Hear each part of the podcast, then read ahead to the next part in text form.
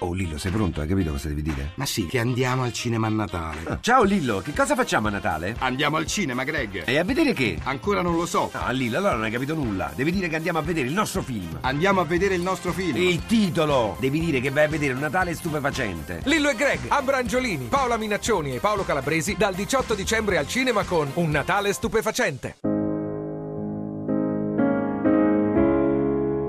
24 dicembre 1914, ore 19, fronte occidentale. Come ogni sera i soldati inglesi e tedeschi si osservano coi fucili puntati dalle feritoie delle trincee.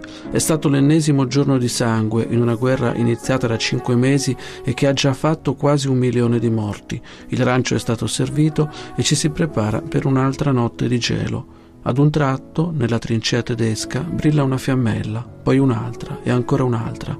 Gli inglesi stringono più forte i fucili, ma si accorgono presto che si tratta solo di candele votive.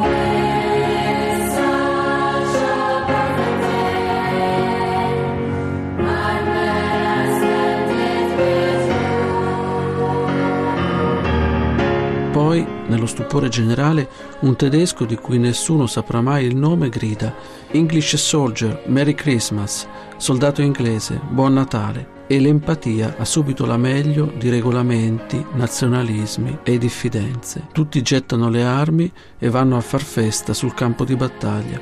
È la cosiddetta piccola pace della grande guerra.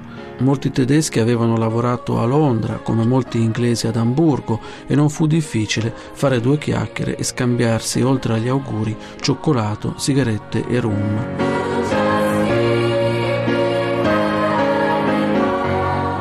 La leggenda vuole che il giorno dopo, nella terra di nessuno tra le trincee, si sia giocata addirittura una partita di pallone. La storia dice più semplicemente che fu un giorno di tregua e che le ostilità ripresero con un colpo di cannone sparato all'unisono dalle due parti il 26 dicembre. La storia dice anche che a partire dal 1915 la Grande Guerra riprese il sopravvento e per evitare una nuova piccola pace, la sera del 24 dicembre i bombardamenti vennero intensificati. A noi europei di cent'anni dopo il compito di imparare anche questa lezione.